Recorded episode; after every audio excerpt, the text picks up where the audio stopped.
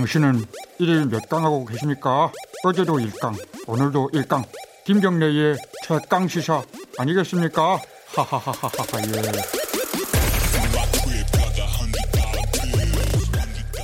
김경래의 최강 시사 듣고 계십니다. 어, 더불어민주당 여당이 어, 제 국회 본회의를 열고 6개 상임위원회 선출을 강행했습니다. 미래통합당 당연히 강하게 반발을 하고 있고요. 어, 조호영 원내대표는 사의를 표명을 했습니다. 앞으로 어떻게 될지 미래통합당 김영 아 최형도 원내대변인 연결해서 관련 얘기 좀 여쭤보겠습니다. 안녕하세요. 네 안녕하십니까. 네. 어, 어제 상황에 대해서 뭐 입장은 다들 밝히셨지만은 방송에서 다시 한번 어제 입장 어제 상황에 대한 어, 미래통합당 입장을 듣고 시작을 해보죠. 네, 결국 있어서는 안 될 일이 벌어졌습니다. 건너서는 안 될 강을 민주당이 건너고 말았습니다. 네. 이 상임위 강제 배정이라는 것은 대한민국 헌정사상 한 번도 없던 일입니다. 음. 이게 그 권위주의 정권 시절, 독재 정권 시절에도 하지 않던 일입니다. 왜냐하면은 국회의원은 각 지역에서 국민들이 뽑은 것이고 또 비례대표 역시도 그 정당을 보고 국민들이 뽑아준 사람들입니다. 그 비례정당, 그 교섭 단체, 그 정당이 적재적소에 그 정당의 정강 정책 또 국민들의 뜻을 실현하기 위해서 각 상임위원회의 의원들을 배치하고 또 상의해서 그 정강 정책과 국민들과 약속을 이행하려는 장치인데 네. 그것을 국회의장이 일방적으로 여당의 눈치를 보고 여당의 뜻을 받들어서 이렇게 강제 배정을 했습니다. 무려 무려 여섯 개 지금 열여덟 개 모두를 다 하겠다고 하는데 이렇게 네. 되면 이게 대한, 어, 민주주의 국가의 국, 국회가 아닙니다. 이런 국회가 어디 있겠습니까? 이게 해외 토픽에 날 일이고 정말 부끄러운 일입니다. 음. 무엇보다도 국회의 협치 전통을 짓밟는 의회 독재, 폭- 의회 독재 폭거로 역사에 기록될 것입니다. 오늘 음. 어느 신문에서는 이런 의회, 우리 대한민국 의회의 협치, 네. 그리고 협치 원칙을 만들었던 고 김대중 대통령이 당시 병민, 병민당 총재였는데 지하에서 통곡할 일이라고 여기까지 이야기했습니다. 음. 그 더불어민주당 쪽 입장은 그렇더라고요. 그 일하지 않는 국회, 태업하는 국회 이런 것들을 좀 바꿔보기 위해서 어쩔 수 없이 선택한 것이다. 어, 뭐 이런 식으로 그리고 또 지금 3차 추경 어, 그리고 외교 안보 문제 급한 부분들 이런 부분들 때문에 강행을 했다. 어, 이런 취지의 얘기들을 했어요. 여기에 대해서는 어떻게 얘기하시겠어요? 지금 그 문제에 대해서 국가의 위기 상황, 안보 네. 위기라든가 경제 위기 상황에 대해서 민주당보다 더 심각하게 생각하고 더 많은 정책을 준비하고 있는 것이 미래통합당입니다. 네. 지금 이 모든 문제는 법사위 단 하나로 시작됐습니다. 법사위. 예, 법사위, 법사위를 이게, 어, 민주화 이후에 국회에서 네. 국회의장과 법사위가 한 정당이 다 가진 적이 없습니다. 음흠. 역시 민주당 역시도 저희 미래, 미래통합당의 전신인 한나라당, 새누리당이 압도적 다수당일 때도 자신들이 81석 정도의 정당일 때, 정당일 때도 반드시 법사위는 요구했습니다. 법사위는 가져갔습니다. 왜? 국회의장과 법사위는 서로 한 당이 독식해서는 안 되고, 그 나란히 나누어서 사실 국회의장의 권한이 훨씬 더 큽니다. 네. 법사위원장이라는 것은 법안 처리 과정에서 어, 국민들이 마지막으로 숙고할 수 있도록 여- 정부 여당의 그 폭주나 질주에 제동을 걸 수 있는 마지막 안전장치라고 당시 민주당이 생각했기 때문이고 저희들도 그렇게 생각하고 있습니다. 그래서 이 법사위원장은 지난 30년간의 우리 국회 협치의 전통과 원칙에 따라서 당연히 어, 여당, 야, 제1야당 몫이라고 생각했고 그렇게 인정해 줄 줄 알았습니다. 그런데 네. 그걸 빼앗아가겠다고 하면서 모든 문제가 다 생겼습니다. 음, 그래서 지금이라도 민주당이 지금 어제 법사위원장을 강행했습니다만 법사위 문제를 어, 민주화 이후에 국회의 협치 전통에 따라서 우리가 독식하지 않고 이것은 제1야당에게 양보하겠, 제1야당에게 몫으로 당연히 인정하겠다라고 한다면 모든 문제가 풀릴 문제고요.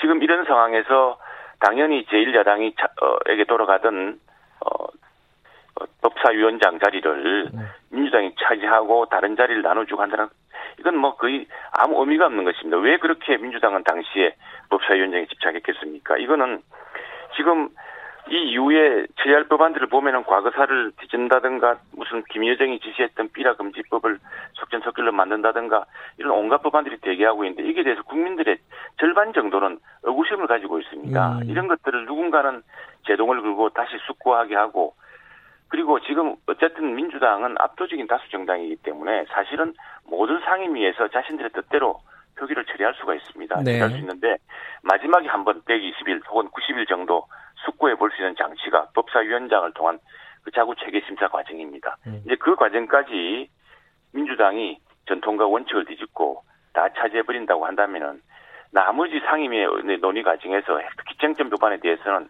이건 야당의 최소한 견제 장치가 사라지기 때문에 문제가 생긴 겁니다. 그러면 지금 이제 상임위가 열리지 않겠습니까? 이제 여섯 개 상임위는 지금 구성을 했기 때문에 그러면 이제 미래통합당은 여기에는 참여를 안 하게 되는 건가요? 참여할 수가 없죠. 왜냐하면 음.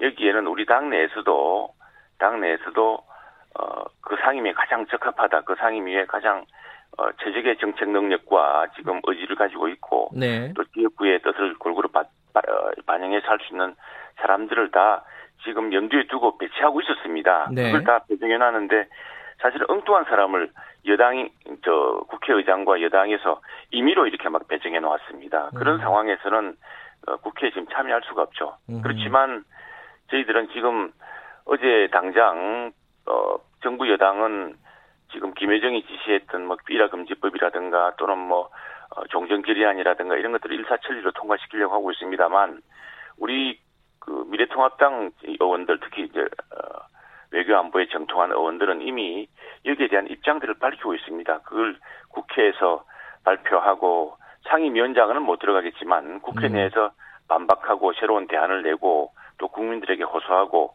또 의원들끼리 토론하는 이런 과정은 계속될 겁니다.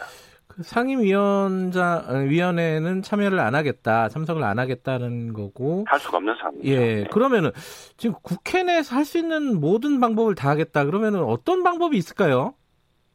국회 내에서 지금 이 정부 정부 여당이 추진하고자 하는 법안들의 문제점 또 예산의 문제점에 대해서 이제 국민들에게 낱낱이 다 밝힐 것이고요. 네, 근데 가장 큰 문제는 지금 이 정부 여당의 폭주 속에서 네, 정부 부처들이 자료를 내놓지 않고 있습니다. 국회에 대해서 당연히 국회는 국민들도 알 권리가 있고 음, 또 국민의 대표인 국회의원은 정부를 상대로 모든 자료를 다 청구할 수가 있습니다. 국가 네. 안보에 관한 정말 심각한 자료가 아니라면은 모든 자료는 다 허용되어야 됩니다. 그런데 지금 이 정부 여당 이런 단독 질주 폭주 속에서 의회 일당 독재 분위기 속에서 정부 부처가 지금 자료 제출을 거부하고 있습니다.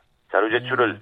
내지 못하도록 한다거나. 예컨대 윤미향 윤미향 씨가 어 외교부와 만나서 위안부 합의에 대해서 어떤 이야기를 했는지 그 자료를 달라고 그랬더니 외교통상부는 과거에는 어 한일 간의 외교 협상 비밀이 관한 문제인도 불구하고 네, 국민의 알 권리가 더 중요하다고 그걸 공개한 적이 있습니다. 그런데 이번에는 무엇이 중요한지 그 미- 어, 해동 기록을 공개를 하지 않고 있고 여성가족부가 윤미향 씨와 정, 정, 어, 정의기억연대인가요? 그 단체에 대해서 지원했던 여러 내역들을 공개하라고 그랬더니 제출해라 그랬더니 그 자료실도 거부하고 있습니다. 심지어 지방자치단체에서도 예컨대 수원신문이라는 네, 윤미향 씨 남편이 관련된 신문사에 광고를 얼마나 했는지 네, 그 광고 집행 내역을 달라 했는데 거부하고 있습니다. 이거는 국민의 알 권리를 침해할 뿐 아니라 또 당연히 국회의원이 국회 활동을 위해서 행정부 견제를 위해서 어 당연히 어 국- 정부가 제출해야 될 자료 제출 같은 의무조차 거부하고 음. 있는 상황이어서 굉장히 어렵습니다. 이러한 그 독재적인 분위기, 이러한 강압적인 분위기 이렇게 모든 것들을 행정부 또는 일당 일당의 그 독주식으로 가는 방식에 대해서 이 결국에는 굉장히 큰 민주의 태행을 가져올 겁니다. 그 수원시 같은 경우는 예컨대 수원시 같은 경우는 자료 제출, 제출 거부를 왜 하는 거죠? 이유가 있을 거 아닙니까, 그죠? 자료를 제출할 수 없다고 이야기하는 거죠. 특별한 이유가 없어요? 예, 왜그 음, 지방자치단체가 누가 개인 돈으로 이야기 사유재산이 아니지 않습니까? 네, 지방자치단체도 그 지, 어, 지방에서 그 지역의 유권자들이 세금을 냈던 것이 지방시 예. 또 국회를 통해서 집행되는 거 아니겠습니까? 이게 뭐 시장의 개인 사재로 나오는 게 아니지 않습니까? 예, 그러면은 당연히 그 돈을 어떻게 지출했는지 이걸 공개를 해야지요. 그리고 근데 그걸 공개하지 않는다는 게 네. 말이 안 되는 겁니다. 네. 지금 그 조영 원내대표가 사의를 밝히지 않았습니까? 이거 어떻게 네. 되는 거예요? 그러면 이제 협상 파트너가 지금 공석이 돼 버리는 거잖아요. 이거, 그런 상황이죠. 예. 그 말리고 네. 계신 거죠 주변에서는 지금. 지금 어제 의원총회에서 네. 어 당연히 국회가 지난 30년간의 그 민주화 이후에 국회의 전통이었던 협치와 네. 협치의 원칙과 전통에 따라서 어, 제1야당이 법사위원장을 어, 맡아서 네. 최소한의 견제 장치로 국회 속의 국회 아, 야당의 역할을 어, 제대로 할 수 있어야 되는데 네. 그걸 지난 30년간 여야가 그 다수당이 바뀌고 정권이 바뀌어도 다 유지해왔던 것인데 네. 그것을 지금 어, 제1야당의 원내대표로서 막지 못했으니 예. 내가 책임을 지겠다고 이렇게 어, 물러나신 거고 예. 이에 대해서 이제 의원총회에 모였던 전부 모든 국회 어, 민주미래통합상 소속 의원들이 예. 지금 저렇게 이- 여당이 폭주를 하는데 예. 어느 원내대표가 나선들 이걸 막을 수 음. 있겠느냐. 지금 오히려 더 조호영 원내대표에게 힘을 실어서 네. 이런 문제를 어, 전체 의원들의 중지를 모아서 해결하고 이 위기 나 위기를 극복하는 그런 상황이어야 하는데 지금 어, 떻게 우리가 다시 원내대표를 누굴 뽑은들 어떻게 이 문제를 해결할 수 있겠느냐 그래서 강하게 만류하고 재신임하는 결의를 했는데 어, 조용 원내대표는 어쨌든 그 막지 못한 책임을 음. 어, 즐기겠다 이 사의를 거두지 않겠다면서 그 뭐 계속 그 저희들 만류 요청에 대해서도 그 받아들이지 않은 상태입니다.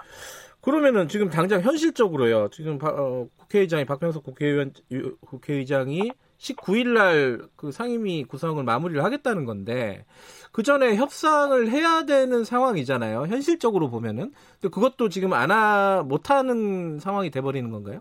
그렇죠. 어제 조호영 원내대표가 네. 이제 어, 동료 원들한테 이야기하고 했지만 뭐 그동안 수차례 이야기했습니다. 이건 협상이 아니라 협박이었습니다. 그냥 협상을 가장한 음.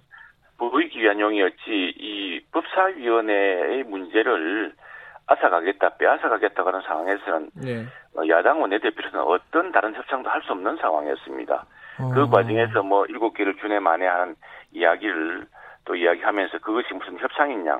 협상이 될 수가 없습니다. 이 미래통합당 입장에서는 다수당이 된 것을 인정하는 것이고 그래서 예. 국회의장을 선출한 것을 인정하는 것이지만 그것도 이제 합의를 통해서 의사 일정을 정해서 해야 되는 건데 그것도 본회의도 그 어, 국회의 전통을 어겼습니다. 그것도 네. 역사상 처음 일- 일인데 근데 이런 상황에서 이제 그걸 해야 되는데 협상이라는 게 지금 불가능합니다. 협상을 음. 하고 있는 게 아니라 협박을 당해왔다는 것이 이제 조영 원내대표 의견이고 그러면은 그렇게 되면은 예. 예. 18개 상임위 다 가져가라. 지금 이런 입장인 건가요? 결과적으로 얘기하면은? 지금 방법이 없는 것이죠. 지금 음. 법사위를 빼앗아간 마당에 네. 다른 상임위원장을 대가로 준다는 것 자체가 네. 야당으로서는 받아들일 수 없는 것이고 예. 여당 스스로도 그동안 야당 시절 또 소수당 시절에 어, 그동안 주장해왔고 또 당연히 지켜왔던 그런 전통과 원칙을 어기는 일인데 네. 이게 어떻게 협상의 대상이 될 수 있겠습니까? 그래서 자, 이미 예. 우리 상임위원장 어, 당연히 이제 만일 야당이 맡게 되면 한 7개 상임위원장인데 예. 그건 어색 배분 비율 그것도 이제 전통과 원칙이 있습니다. 네. 음, 음, 저 13대 국회에서 어, 당시 평민당 총재였던 김대중 총재의 제안에 따라서 이렇게 배분하던 비율이 있기 때문에 11대 7이 나오는 겁니다. 네. 17개 상임위원장 중에서 11개는 예. 여당, 예, 7개는 이제 제1야당 이렇게 되는 것인데, 예, 그런데 지금 만일 그 법사위를 그대로 빼앗아 간다면은 나머지는 의미가 없다고 의미가 없다. 그, 예, 여섯 개 상임위원장의 후보에 오르는 우리 삼선 이상 중진 의원들도 예. 우리 맞지 않겠다. 음. 그런 상황입니다. 그러면은 지금 방법이 없다고 계속 말씀하셨는데 네. 그러면 이제 20대 국회 때를 되, 되돌아보면 뭐 장외투쟁 이런 것도 있고 지금 아까 얘기하신 것처럼 뭐 추경이라든가 뭐 판문점 선언 비준이라든가 이런 부분들이 실제로 진행이 된다면은 뭐 물리적인 수단을 동원해서라도 막 막거나 이런 방법들도 지금 고려하고 계신 건가요? 물리적인 방법이 불가능합니다. 그리고 음. 지금 우리 미래통합당은 국민을 위해서 네. 또이 정부 여당의 폭주에 맞설 수 있는 가장 중요한 투쟁의 장은 바로 국회라고 생각하고 있습니다. 네. 바로 국회 본회의장에 우리가 지금 참여할 음. 수 없는 상황이지만 상임위원장 회의실에 참여할 수 없는 상황이지만 저희들이 국회 내에서 네. 의견을 밝힐 것이고 또 민주당 지도부가 아니라면 민주당 지도부의 이 원칙과 전통을 무너뜨린 이 민주당 지도부의 폭주가 어, 폭주 때문에 그 네. 지도부를 상대할 수 없다면은 민주당 의원들 그리고 동료 의원들을 상대로 네. 우리 입장을 호소할 것이고 또 국민들을 상대로 지금 이것이 무엇이 문제인지 네. 이렇게 되면은 장차 얼마나 많은 빚을 국민들이 안아야 되는 것인지 음. 우리 미래 세대가 얼마나 큰 부담을 안아야 되는 것인지 지금 정부가 집행하고자 하는 코로나 어, 이 피해를 막기 위한 네. 이런 추경이라고 하면서 실제로 코로나에서 직접 코로나 이 저 상황에서 영웅적으로 자기 희생을 하고 한 푼의 보상도 받지 못했던 사람들을 위해서 보상하겠다는 이런 예산이 또 없습니다 별도로 네. 그래서 그런 문제를 제기해서 지금 일부 저 간호사 단체라든가 또 코로나 이 상황에서 헌신적으로 자원봉사를 했던 사람들이 그런 영웅적인 어, 노력이 일정한 보상이 있어야 된다라고 저희들 요구한 데서 굉장히 큰 반향이 큽니다. 알겠습니다. 그런 것처럼 그런 활동을 방식을 통해서 어, 민주당과 정부 여당의 폭주에 대항할 겁니다. 네. 어, 뭐 지금 당분간 19일까지 뭐 원 구성에 다시 협상에 임할 상황은 아니다. 뭐 결론적으로는 이거네요, 그죠? 간단합니다. 이게 민주당이요 법사위 문제만 되돌리면 됩니다. 알겠습니다. 여기까지 네. 듣겠습니다. 고맙습니다. 네, 감사합니다. 미래통합당 최형두 원내대변인이었습니다. 김경래 최강시사 1분 여기까지 하죠. 2부에서는 북한 쪽 얘기 진행해 보도록 하겠습니다. 잠시 후 8시에 뵙겠습니다.